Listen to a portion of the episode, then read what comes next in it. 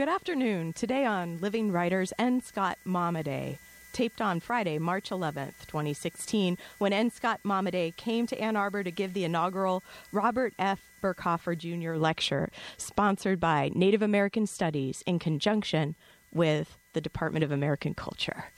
Please join us.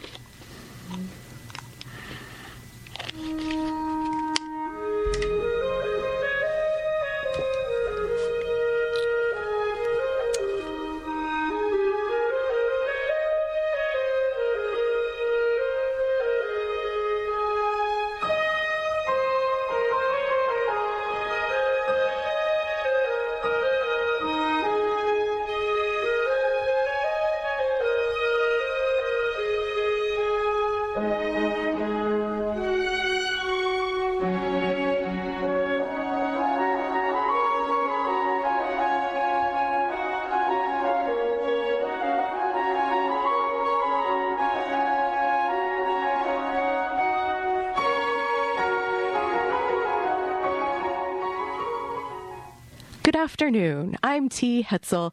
You've got Living Writers on WCBN FM Ann Arbor, and today I'm so happy to have N. Scott Momaday here in the studio with me. We're taping this program. It's the 11th of March, 2016. Um, welcome, Scott, to to the the radio station and to campus. Yes, thank you. It's it's uh, it's very nice to be here. I've never been to the campus here before, and it's beautiful. I, we had a walk over from where where I'm staying, and uh, lovely, lovely. It's spring-like now. It is. I think the, the, the crocus are, are kind of peeking out a Yeah. little bit. so we know there's hope. yes, yes. Um, Scott, would you mind telling us a little bit about the song we just heard? Because you've chosen the music for today's program. Yeah, "Tis the Gift to Be Simple" from Appalachian Spring is a beautiful tune. I think it's an old Quaker tune, actually, and uh, I've I've loved it for a long time, and I've I enjoy listening to it when it's raining outside. Why? I don't know. It just seems to fit that uh, that context somehow. Oh, it's beautiful music. That's wonderful. I don't know if because it's the first time I've I've ever heard it, but I to me I felt like it meant sunshine. But You- maybe it's the day. You know, I lived in I, I lived in San Francisco for some years, and I lived uh, in what is called a marina, and um, it had a bay window. My apartment, and I would uh, love listening to that music and seeing the rain come against the window, the, the bay window, reflections of street lights outside. It was just magical somehow. Oh, that must it sounds like it's why did you ever move? I'm wondering that myself. maybe maybe it's time to have another pita ter- a little little place in San Francisco. Uh, it wouldn't be bad. Wouldn't say no. Uh, But but you know the Southwest is my native heath, and so I all the time I was in California, uh, I was trying to get back to the Southwest and knew that I would eventually, and finally I, it happened. and because you felt a pull f- to it. Yeah, yeah. I, I was I was 20 years in California, and uh, all that time I was thinking, well, now how am I going to get back to uh, New Mexico, which is where I love to to be. Well, you know, that's before we go any further, I'd like to thank um, Lauren at University of New Mexico Press for sending me a copy of The Way to Rainy Mountain um, by N. Scott Momaday and illustrated by your father, Al Momaday. Right. And I'll read the short bio on the back, and we'll be, um, of course, filling in parts of your story as we talk today, if you don't mind, Scott. Um, that's fine with me. Yes. Actually, before I start, is it is it Kiowa? Yes. Okay, thanks. I just wanted to make sure because I'd actually never heard the name of the tribe out loud. I'd only been reading it in my head. I think about one third of the people say Kiowa, which is correct, and the other two thirds say Kiowa. Really? well, as, as Tex pointed out to me earlier today, that sounds too much like quinoa, like the current, current trending food item. so Kiowa. Um, And so maybe people now. People listening will now know. So it'll be more than a third soon, Scott. Yeah, our listeners. I'm shooting for half. Yeah. Okay. Uh, a member of the Kiowa tribe, N. Scott Momaday was born in Oklahoma, but grew up on reservations in the Southwest. He was educated at the University of New Mexico and Stanford University, and later taught at Berkeley, Stanford, and the University of Arizona. Momaday won the Pulitzer Prize for Fiction in 1969 for his novel, novel House Made of Dawn. And we've got that book with us. It's a great copy from the University of Michigan Hatcher Library with a dark red cover. I think It- it's a first edition. it looks like a venerable edition. It is. Someone's loved it and made notes in it too. You know, Yeah, I like that. don't you? Yeah, I do. Yes, that's what books are for. Do you make a lot of notes in your? I do. I do. Yeah, yeah. Is it? Are you having conversations with yourself in the book when you? Um, when you- Absolutely. Oh yes, I talk to myself a lot, and uh, that's that's part of the process of writing for me. I have to hear what I'm writing, so I talk. You know, I write something, I, I read it aloud to myself, and uh, then I carry on a little conversation to see if it's what I want it to be, and that's that's basically what I do. When you say carry on a conversation, is it that then you're trying out other like you have the line or so, and then you actually and, and you say it aloud, and then you say other possibilities or other pieces? Are you hearing what's next or? Yeah, it's uh, I I uh, read it uh, read several co- versions of of certain things. So I want to get the the sound of inflections. So I would say it was raining in the desert, or it was raining in the desert, or it was raining in the desert. You know, I do this kind of thing all the time. And people listening might be like, huh. but no, but that's what poets do. Of course, yes, yes, It's part of it. that's right. That's right. It's and it's part of finding what the real life of it is. Exactly. That's how I feel about it, and uh, it works pretty well, doesn't it? You're a poet. You should, yeah, you do the same thing, and uh, something good comes of it. Yes. Yeah. One hopes. One hopes, Knock anyway. on wood. yeah.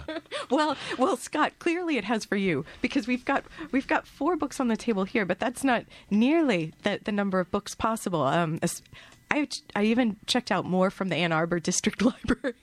People are right now like, ah, who has all these books? Sorry, folks. I'll return them soon. right. Right. um, but uh, but but it's it's wonderful to to have this chance. You've, maybe we should say you've, you've come to campus. You're you're giving a reading on it's, it's tonight, March 11th.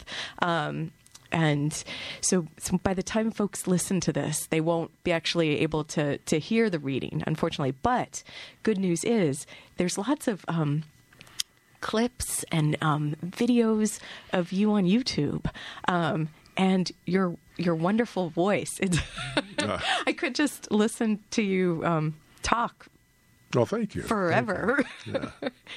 I don't want to talk forever, but uh, snatches here and there, that's all right. Yeah. Fragments. Fragments. um, um, so, and this is you mentioned before we came on the air, Scott, that this is your first time at at Michigan. Yes, yes. I oh, I've you know heard about the campus a long time, and I'm a great football fan, of course. And uh, so, Are you? Oh, yes, indeed. College football is one of my glories. I love the, I love it when the, when the first game comes in September or so, and then I follow all the football through until its end, till the bowl games. And it's definitely college football. How do you feel about the NFL? Uh, less interested in that. I, I I enjoy watching some, and of course they, they what they do is wonderful. They are so proficient and talented, uh, but lacks something to me. It lacks something of the spirit of college ball. Definitely, especially I, when people just move around to different teams and it feels more financially driven. Whereas I guess, well, I guess that's part of. There's sort of a, an argument going on right now, like whether college athletes should be paid too, Right, a wage. Um, but there is something about the spirit of it that feels different when it's for your school. Yes, would imagine. yes. Yeah, to to to walk out into September or October weather and uh, hear the slap of leather and uh, see the ins- excitement of the of the teams. It's it's quite inspiring. I, I wouldn't want to live without it. You know, you'll have to come back then in the fall. Come to the big house. I would love to. I've seen pictures of it, of course, but uh, never been there. But wouldn't that be wonderful to come see Michigan play Ohio State, right? yeah, I'm, I'm, I'm not supposed to mention that. that name, right? The Ohio State. it's true. Well, it's wonderful, and it's also it's also a strange energy. You can just feel it. Like everything is different You're right. in town, and it's so it's it's wonderful, but it's not always a good en- energy because there's some um Mm-hmm. not danger, but there's something to it that that feels. Uh, Something's different. Something's going to happen. Something's different. You know, uh, I when I was at Stanford, I went to the games, of course, and it's a nice stadium, and uh, all around it is a kind of wooded area, you know, and, and the tailgate parties are wonderful. I, that was an added dimension to the game, and a very good one. They've got those here too, Scott. Really, sure. come back. I'm We're sure. gonna gonna get you back here next fall. I'd love to come. I'd love to come. Wear the blue and maize and oh. well, well tonight. Well, so what what will you be um what will what will you be talking about tonight? Like, are you going to be um, reading poems? Are you going to uh, be giving a talk, or or what? Uh, well, I'll tell you what I have in Because you're not here for a football game no, this time, no, unfortunately. no. yeah, uh, I'm hoping to talk about uh, language and uh, uh, the meaning of the word, the power of the word, and um, the oral tradition, which is one of my special interests. So, storytelling basically is, is what I'll be doing. Um, so, do you mind if we talk a bit about storytelling Not at all. this afternoon? Then, Sure. um, the power of the story, hmm and um, and that's why. So we have the way to Rainy Mountain on the table, the book, um, and that's really why. trying to record stories that you'd heard your entire life as told to you by your father and your grandmother Yes, um, that's that's what's driving the way to Rainy Mountain. This book, isn't it? exactly. Yeah, I, the way to Rainy Mountain is uh, uh, something that came about in an interesting way. I, I, um, I was at the University of Santa Barbara. It was my first teaching post, University of California at Santa Barbara. And um, I had these stories in my mind, and they had been there since my father told them to me when I was a child, you know, and I, I'd make him tell me stories again and again and again. And uh, so they were transplanted into my mind and they were there. And um, then. Uh, what were what was it about the stories that you insisted that your father would tell them to you again? Because because it seems like these are stories that are told again and again. yes. Because these are ancestral stories. These are stories to be told. Yeah, and that's the wonderful thing. You you get them into your ear and uh, mind, and they stay there, and because they're very exciting and colorful, and uh, So visual. So you're seeing visual. Yes, indeed. Yeah, they are they are acts of the imagination, and I've always thought that the imagination is uh, the power of seeing beyond reality. So you know they they're wonderful things, and it occurred to me when I was at Santa Barbara that I had these, and um, they had never been written down. And then I began to understand that they were fragile, that they could be lost easily. Uh, and so I wrote them down. And then a couple of colleagues there, and, and I put together a book, which was, we, we had uh, an old Washington hand press at the university. And uh, so we a printed letter, it. a letterpress. Yeah. And we printed it, uh, and and uh, we had a grant from the university. Grants were much easier to get then than now, and uh, so we bought a special um, paper for it, handmade paper, and we printed a hundred copies called "The Journey of Tai-me."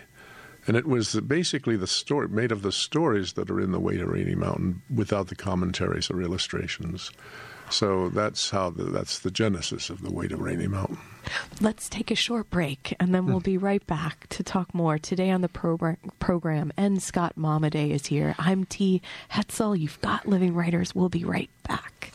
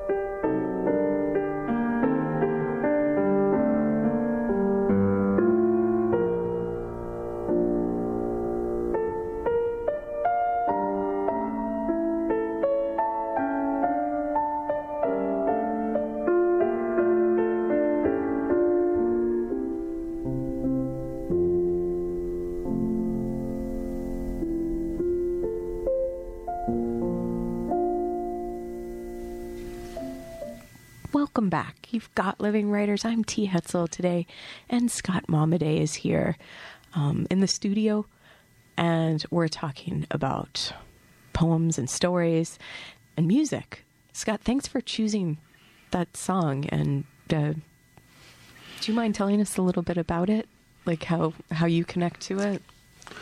Um, I, I don't remember how I first came across Traumerei, but uh, Horowitz has always been a favorite pianist of mine. And I have a recording of uh, Horowitz in Moscow. And after many, many years of being in the United States, he returned to his native Russia, and he was he gave a concert there, which was quite wonderful. It's also on videotape. And uh, weren't weren't you in Moscow? Yes, I, I spent a lovely time. I've been in Moscow several times, but the first but time, never to Michigan before. No, no that's right. It's a, but I'm sure Michigan plays a better brand of football than uh, Moscow does.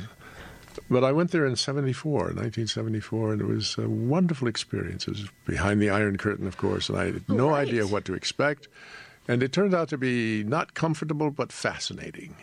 And so I went back many times. I've done work in Siberia. I have a foundation which has worked with people in Siberia and Russia, and uh, it's a wonderful it's a wonderful country actually, but it's got such a such an oppressive history. Mm-hmm. Yeah. I guess we can't really point fingers at their political structure right now, considering our own state. I don't want to talk about that. No, that's okay. yeah, me, me either. What about what about your foundation, though, Scott? Because that seems like such a that seems a valuable thing. That so not only are you um, creating pieces of literature and art and and watercolors and uh, you know you, about my watercolors, do you? A little, a little bit because ah. I saw some of the. There's some. Um, well, you watercolored. This is a watercolor of yours, and then with your father's um, mm. drawings on it, and then one of not the novel, but there's some beautiful. Um, now I'm thumping around here. I read about your work as a painter because your your father was a painter as yes, well. Yes. Yes. And these, so these are the ones that. Oh yeah, yeah. Oh. Yes. Okay. So yes. with these, just for everyone listening, these are. Um, it's, it looks like parts of the the poems. Yes. Could you describe them? well, they're they're they're, uh, they're watercolors, and and uh, they do accompany my most recent book of poems, and. Um, there, many of them are abstract. Some of them are not. Some of them uh, have, uh, you know, definite relation to the poem itself. So I, I am busy painting a lot of the time. Painting and writing are my the expressions of my spirit, and so I divide my time almost equally between painting and writing. When did you start painting? Because did the writing? It seemed almost as if, from what I've read, the writing came first, and from your mother. yeah, it? exactly. My mother was a writer. And um, so there were always books in the house, and she was always reading things to me, and I would uh, you know, I, she introduced me to um, a good many things that have made an impression upon me, and um, and the framework of your name, too. The framework of my name. What do you mean? Um, because your mom's first name is, also your, or is it? It's also an N. I don't know yeah, if it's the her, same. her name. I saw different versions of your first name actually out there. yeah, oh, yeah. We get we were confused a, a good deal because her, she is uh, her her name is Natachee, which is um, my uh, email address.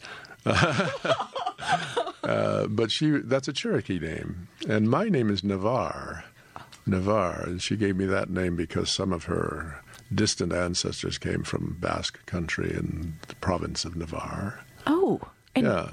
So you've Basque and also Scottish. Yeah, well, the name. Yeah, I'm I'm not Basque, but but uh, well, maybe maybe maybe I am if across a long distance. You'll, I'm not sure. You'll have to do that, finding your roots. yeah, exactly. yeah.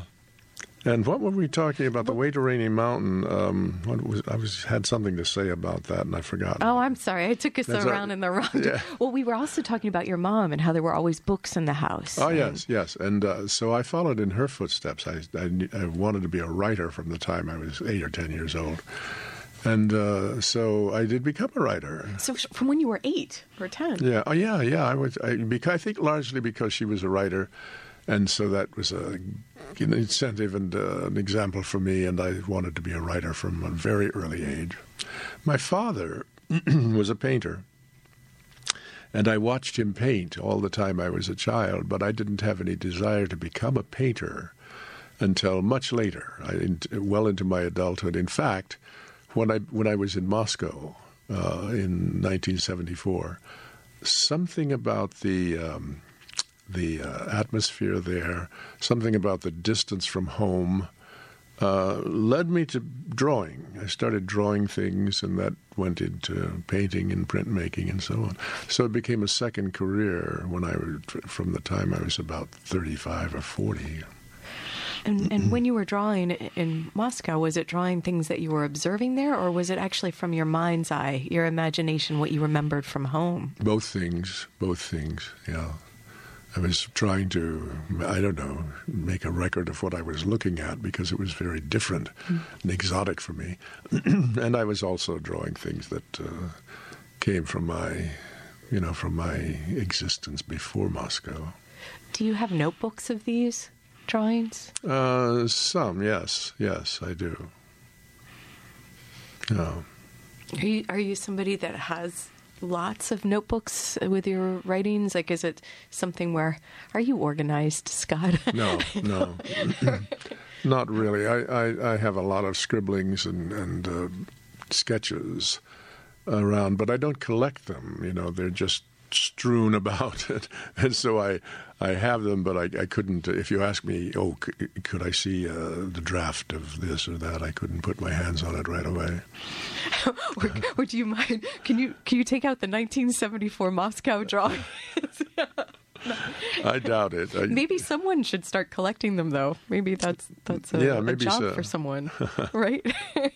maybe so. Yes, yes. Not it's a good thing to be organized and and you know, it's a good. It's a. You, we talk about discipline when we're writing. Oh, people need discipline. Do they? Well, the, uh, yeah, I guess they do. You know, I was trying to think uh, when I was writing House Made of Dawn, which was my first novel. Um, I had a wonderful routine. I would get up in the morning before daylight, and I would uh, drive down to an all-night restaurant that I knew this was in Santa Barbara and uh, I would get the the uh, Los Angeles Times and f- and a cup of coffee with four strips of bacon. four strips of bacon. Crisp bacon, and that's uh, how I began the day.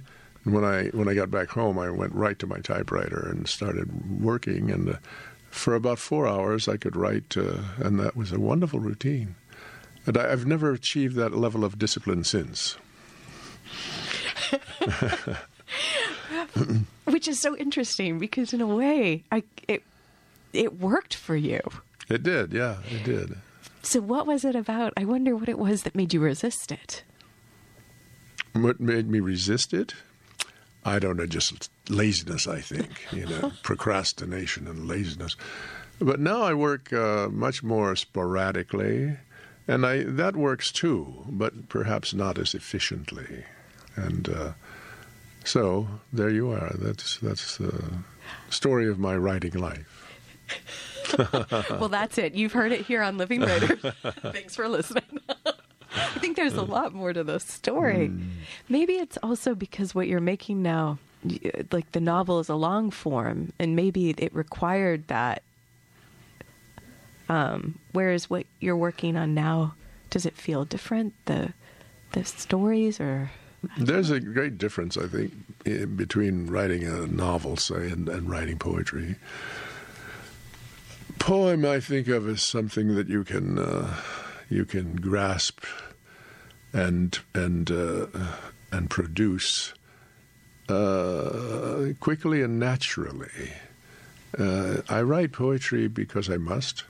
Um, and I, I, I think the the novels have been aberrations of a kind, and I really am a poet and uh, have always been without knowing it necessarily.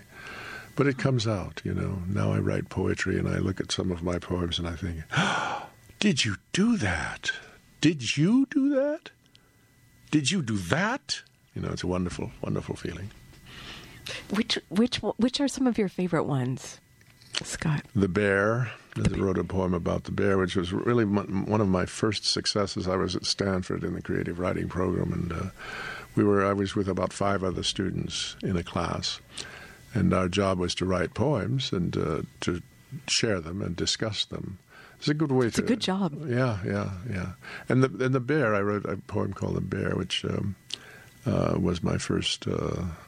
It won um, the Academy of American Poets Prize, and it was my first real success, I think. And it was one of your first poems too, because when you yeah, because mm. so when you started writing more than you weren't writing poems. When would you say, when did you start writing poems then? Because when you were eight or 10, you were thinking stories. Yeah. I think I first started with poetry as an undergraduate at the University of New Mexico. Uh, I, I, was I joined a group of people who called themselves writers. We we went around uh, advertising that we were writers, and uh, did you course, have sort of the writer uniform? Well, we, we, had a we had a way of talking about ourselves and uh, and literature. Literature, you know, it was wonderful.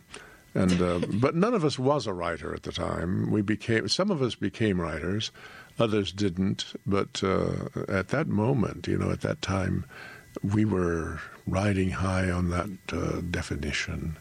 The idea of it. The idea of it was and and it was it was a good idea. Is, we, it, we, is it the right idea? Like, how is it what you are from uh, different this or the same as what you imagined at that time? How? Because you are a writer. well, I am a writer, and uh, fortunately, I guess I became a writer out of that that those ideas, you know, of of of oneself as a writer that became a reality for me. It was kind of a self fulfilling prophecy.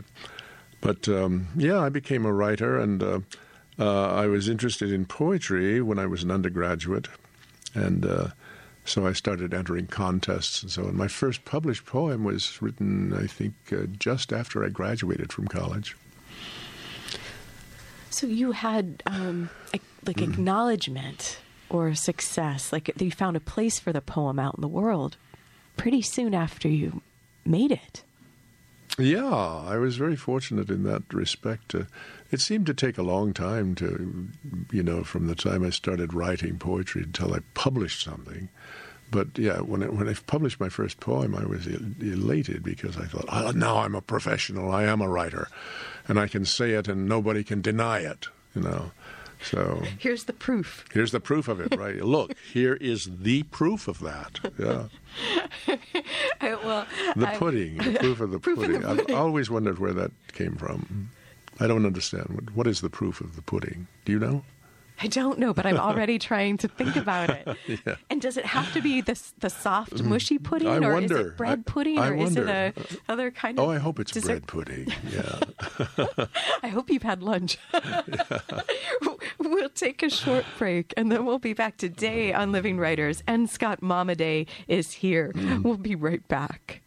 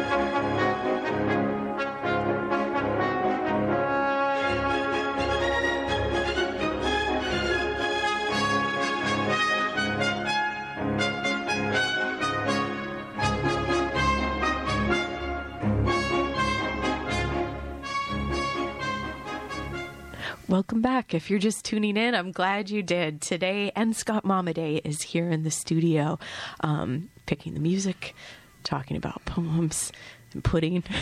pudding. You know, when I came here, I, I, this is delightful. I, I, didn't realize I was going to hear some of my favorite music as well as uh, chat with you. Well, thank, thank you for picking the music because it's it's an education for me too, and it's beautiful. I feel like it adds to your soul in a way. Ah, that's a word, isn't it? Soul. I'm going to be talking about that to some extent tonight. The soul. How so?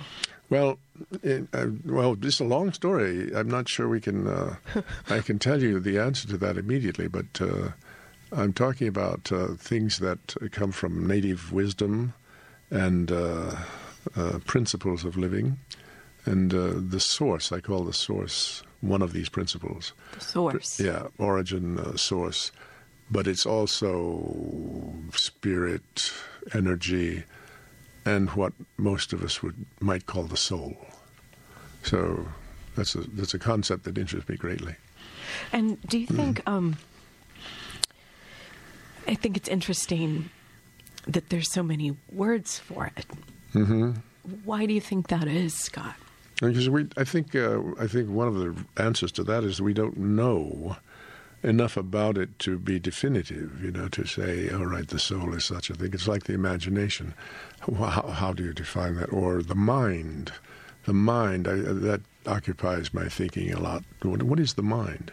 Wait, is it the brain? It's no, not just the brain. exactly, exactly. We, the brain is is uh, uh, tactile. You know, we can it, we can see it. It's we can diagram it and so on. But the mind, no, that's something else. But it's wow. Is it uh, is it exciting and important and powerful?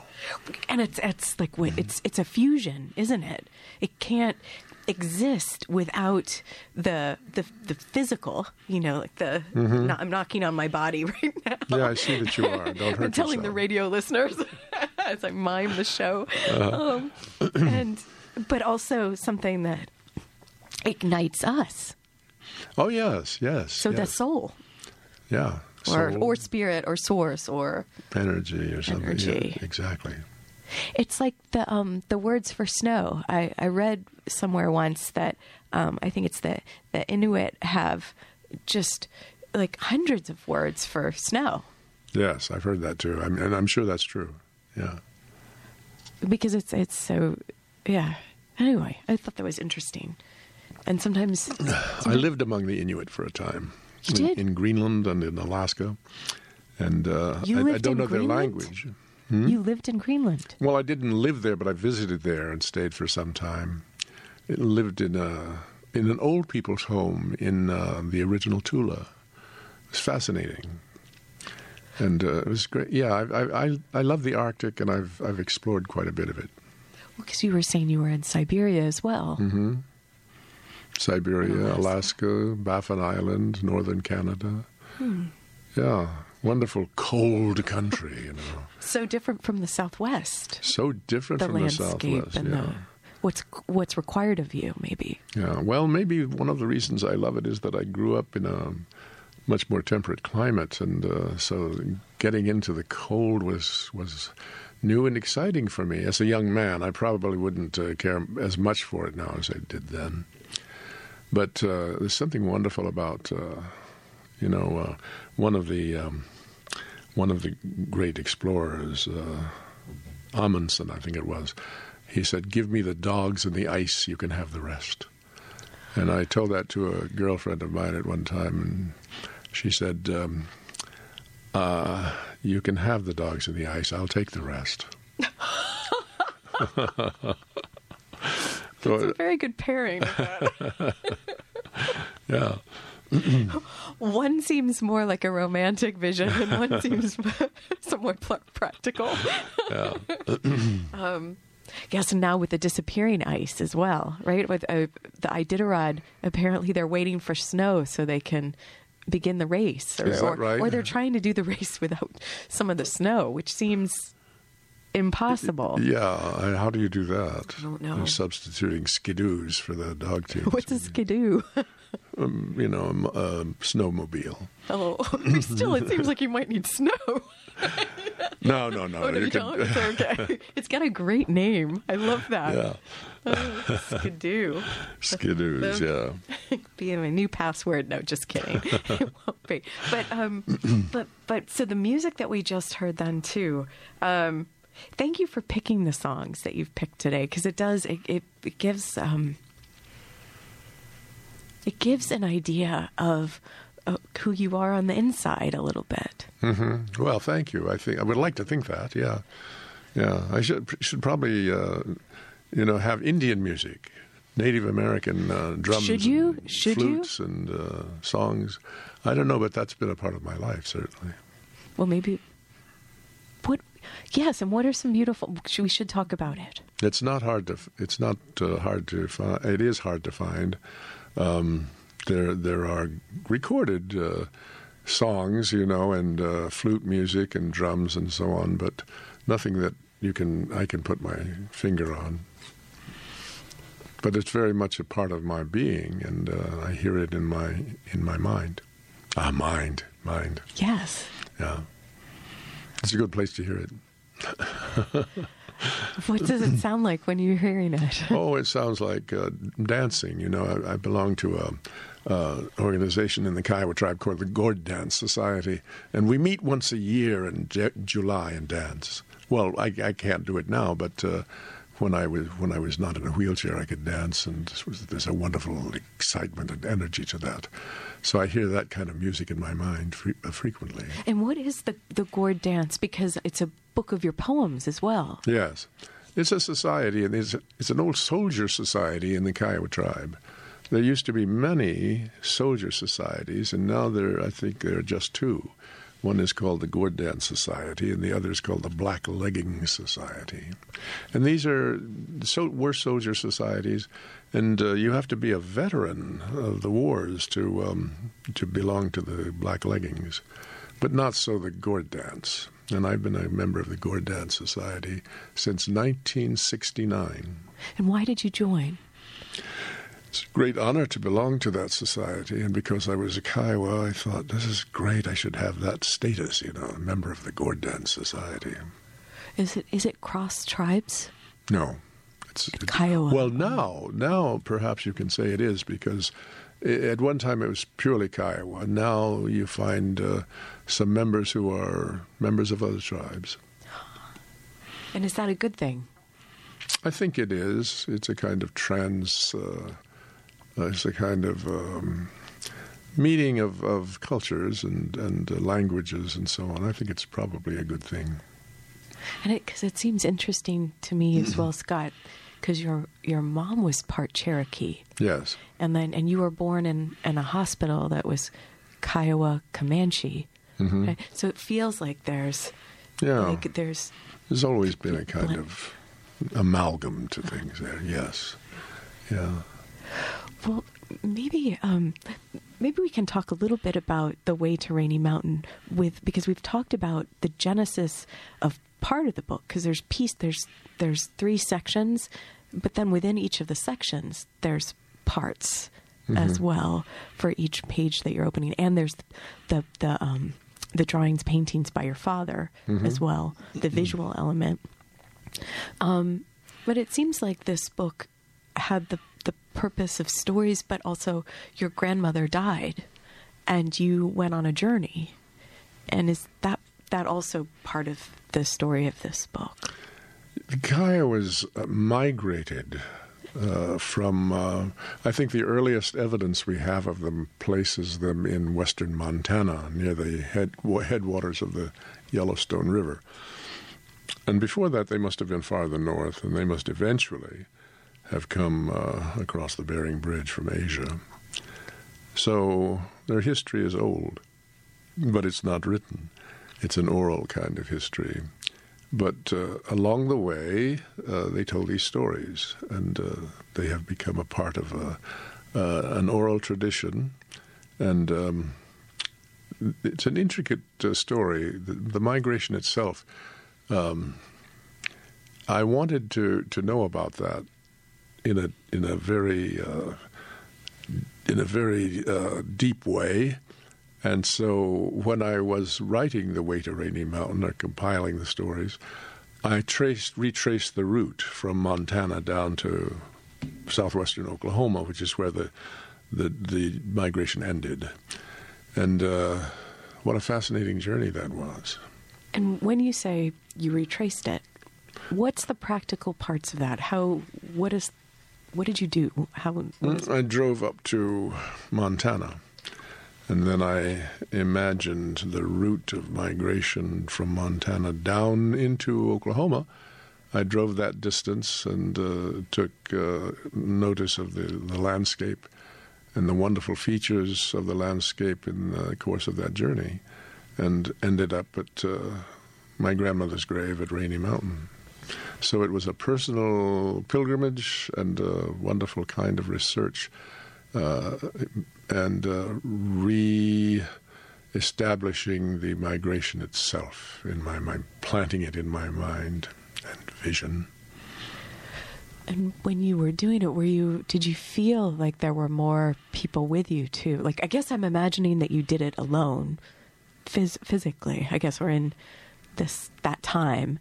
But was it something like you felt like those moments when you can sometimes feel um, the o- overlays of other times? Absolutely, yeah. All along the route, I was imagining that what it was for those, you know, group, the the band of, of people making that migration, and uh, they were with me, or I was with them, from the time uh, from the time uh, we came across the the uh, bridge.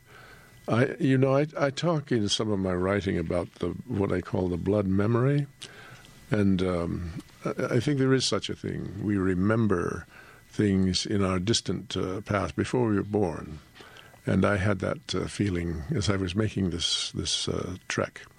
Um, you know, I like to say, uh, "Oh, I remember being on the bridge."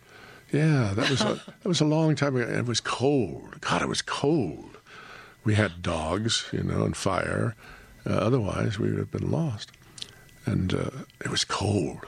God, it was cold. Yeah.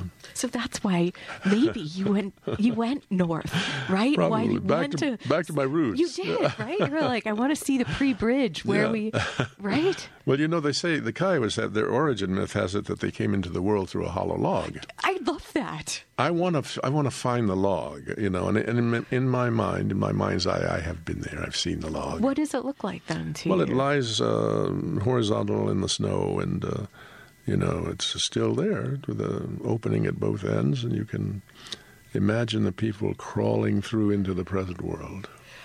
and it's still there. Okay. Well, I have I have a question for you on that because I think part of the story, isn't it, that people Mm. the Kiowa were coming through and then a woman who was pregnant got stuck Mm-hmm. in the log and gummed up the works. Gummed up the word, good way to put it. Yeah. From that point, nobody could get through, and that's why the Kiowas are a small tribe in number. you know. yes. I don't know what happened to the other half, but uh, maybe they eventually got through too. I don't know. I and, the, and the woman, I don't know. Did she come? uh, She must have come through. Sure. I feel so, well. I was going to ask you because I wondered about that. Yes, I, I can. Uh, I can. I, I can relieve your list of. I can strike strike that from your list of anxieties. She did come she through. did. She Yeah. did. Is that a question that you would have asked your father too? Do you Sure. think? Yeah. Um, well, well, Scott, let's let's take a short break and then we'll we'll be right back. Um, today Good. on right. Living Writers and Scott Momaday is here. Um, I'm T. Hetzel. We'll be right back.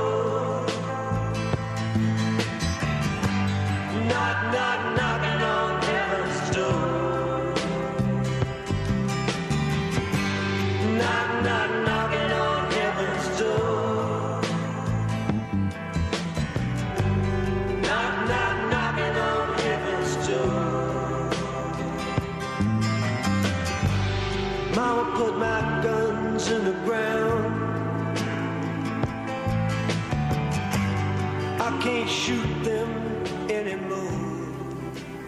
Welcome back. You've got Living Writers. I'm T. Hetzel today, and Scott Momaday is here in the studio.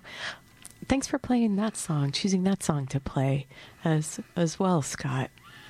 Well, my pleasure. I, I uh, You- you- liked that music and the movie, and uh, of course Billy the Kid. I don't know if you know this, but Billy the Kid is one of my my great glories. I grew up in New Mexico, and uh, you can't be in New Mexico as a child without knowing about Billy the Kid and playing games in which he figures. You know. He looms large. Oh, loomed large, and he and I used to ride the range together, get into all kinds of scrapes, and uh, rescue maidens who were in dire distress, and it was a great time. What was the name of your horse? Pecos, Pecos. Real horse or imaginary? both. Oh, really? Yeah. That's great. Yeah, I imagined him before I owned him, and uh, I was given a, I was given Pecos when I was about 12, 13 years old, at Jemez Pueblo, New Mexico, where my parents taught, and uh, I rode around that country on the back of that horse for several years. I must have covered a thousand miles or more. Great, great experience. And and with were you often often alone or with Billy the Kid? I was with Billy the Kid a lot of the time. Yeah, he rode a few steps behind me and on my on my left side, as I remember. I love that. well, thanks thanks for bringing that song into the, the program today too, and thanks to Tex for engineering, um, making making a sound Yes. out there into the world. I wasn't expecting that to give you the names of and then hear them right away. That's remarkable. Well, it's it's like it's your soundtrack for this moment. Yeah. all right. So could we so could we talk about how you you because you also have so we and Scott Momaday this is your name and then when you were six months old you were you were also given another name as well. Um, I guess what could you talk about that a little bit? Tell us about your When name was- and where it came from and yeah. Uh, when I was uh, when I was born in Oklahoma, and uh, my first home was my grandparents' home at a uh, town called Mountain View. It was uh, not in town, but near the town, on the Rainy Mountain Creek, and. Um, when I was six months old, my parents took me from Oklahoma to Wyoming to Devil's Tower, as most of us know it, this gigantic uh, tree like monument in the Black Hills. It's sacred to the Kiowas because in the course of their migration, they camped there. They lived there for a time. And they have a wonderful story about uh, the um, creation of this uh, rock tree, as they call it, Tsoai rock tree. And uh, so we went there for reasons I I don't really know, but I, ha- I have an idea that it was somehow to present me to my past, my distant past, and to the um, sacredness of that place. And so when we returned to Oklahoma, um, an old man in the tribe came to visit, and he picked me up and uh, started telling stories. It was the name giving process, the name giving ceremony. And uh, when he finished talking, he looked down at me and he said, And now you are Tsoai-talee, Rock Tree Boy, to commemorate my having been taken to this sacred place. So that's how that came about. That's my Indian name. A pretty great name. I think it's uh, powerful, yeah. As as that monument, that that that strange and immense uh, feature in the landscape is powerful. Yes. Do you return to it? Aha, yes. I've been back there several times and uh, we'll, we'll hope to go again. My daughter, one of my daughters, uh, my second daughter, whose name is Jill, is making a film called The Return to Rainy Mountain, which is about the family and our forebears and so on. So that that uh, Tsoai, the rock tree, features uh, is a feature in her film, and uh, uh, it becomes more and more important as time goes. Because then you, you of course, are also passing on these stories to your children. Does Jill have an Indian name as well? Yeah, she has an Indian name, Skoptedema, which means standing solidly, like the rock tree. Yes.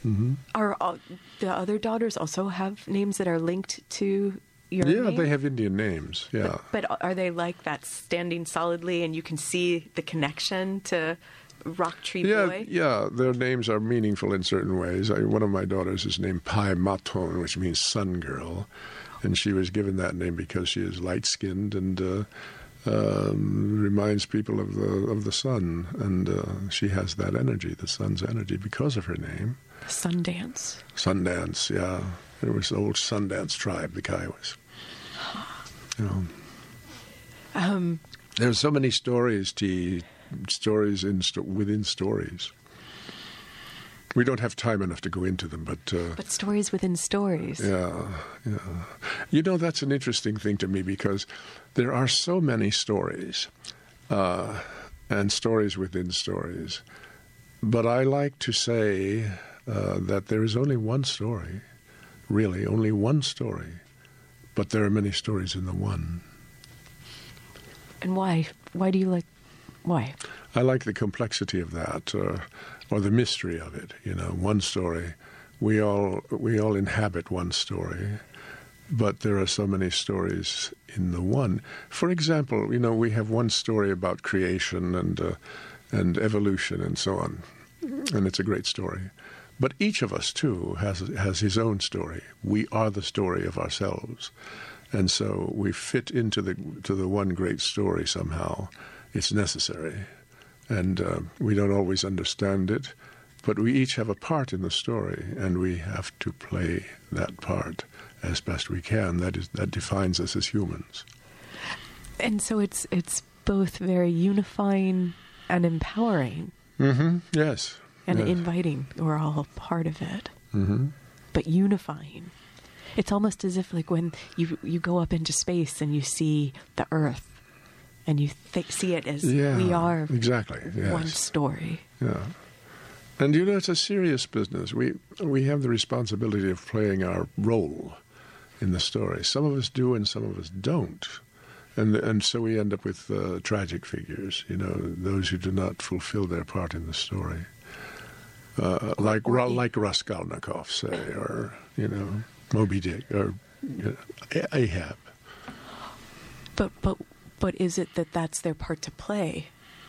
Ah, yes, that's that's possibly so, and I think you that may be so. Yeah. And we don't understand, but there's. We don't understand. Ahab uh, is a good example because uh, he did play his part to the hill, didn't he? so to speak. yeah. Or, even I, I can remember the Les Miserables with the character Javert. I'm probably not saying his name correctly, but I remember when I first saw it, I was just so angry at him and just really hated like what he was doing to Jean Valjean and just thought he was just a monster. Mm-hmm. And then as I got older and and then I, I saw the play, I read it, and then thought then I thought he's there's something about him that you feel for. Yeah, yeah. Isn't that true of so many, uh, so many heroes in literature? You can say the same thing about Hamlet, can't you? King Lear. Oh, oh, oh, wow. Love King Lear. I love this. Uh, um, Scott, earlier you were talking about um, the sacredness of, Yes. of the name, um, and I wonder about the stories um, and about how these stories are reaching young people now, like the new generations. What do you think about the stories and the sacredness that, by by listening to the music that we've listened to today, for example, I feel I'll speak for myself. I won't generalize, but I feel fed by it in some way. Like I don't know if it's too much to say made greater, but there's something is given to me that feels like I can feel something and I become changed by it. And I wonder if stories that are passed down aren't the same. It makes us who we are, knowing these stories. Absolutely. So, so what? I know you're doing your part of telling the stories, so that more generations will know them. But are they are they able to find the stories? I, you know, you're asking a question that uh, I'm not sure has an answer. Um, the oral tradition is is is much stronger than we realize, even though it has to be passed from generation to generation by word of mouth. Um, but it's stronger, so it's it's stronger in the sense that it's uh, um, it's it's more vital than writing in certain ways, you know, because uh, the storyteller has a tremendous responsibility in passing something from one generation to another. The listener has to listen with great care and then has to remember what he hears. So all these are things that are not necessarily applicable to writing. Writing gives us a false security where language is concerned because we can write something down and it'll be there when we come back for it. In the oral tradition, no. It's, it's the oral tradition is much more fragile, but it's much more vital. And uh, we were talking a moment ago about plays, Hamlet. This is the best example of oral tradition that we have in our society, theater because you you see actors passing on words to each other, and but they're talking to you with their um, body language and uh, inflections and movements on stage. This is exactly what the oral tradition is, and the audience is also mm. part of that energy. Yes, exactly. Listening or exactly, yeah. So I, I encourage. Uh, people who to see plays. It's a wonderful kind of learning experience and a, and a great contact with language. Are you making plays? Well, I've I've written some plays, and I am thinking of doing more. And I love to see plays, you know. Yeah, I have a friend who's a great playwright, uh, Bernard Pomerance, who uh, wrote The Elephant Man, and he and I talk about theater a great deal. Mm-hmm. And the language that becomes goes into the air a language that goes into the air. Yeah, the, there are more words than stars in the sky, I think. Scott, thank you so much for talking with me today. Ty, it's been a real pleasure. Thank you. Um, well, everyone, you've been listening to Living Writers. I'm T. Hetzel. Um, today on the program, and Scott Momaday. Um, until next time.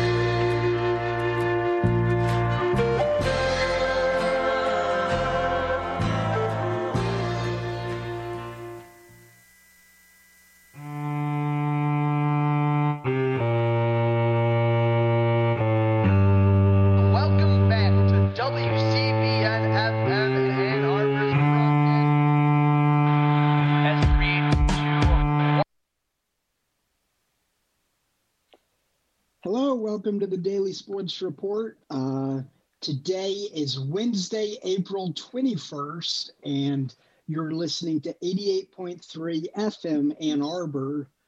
Uh, this is Adam Bressler with Charlie Brigham, and this is the penultimate uh, Daily Sports Report of the 20 uh, spring 2021 or winter 2021 semester.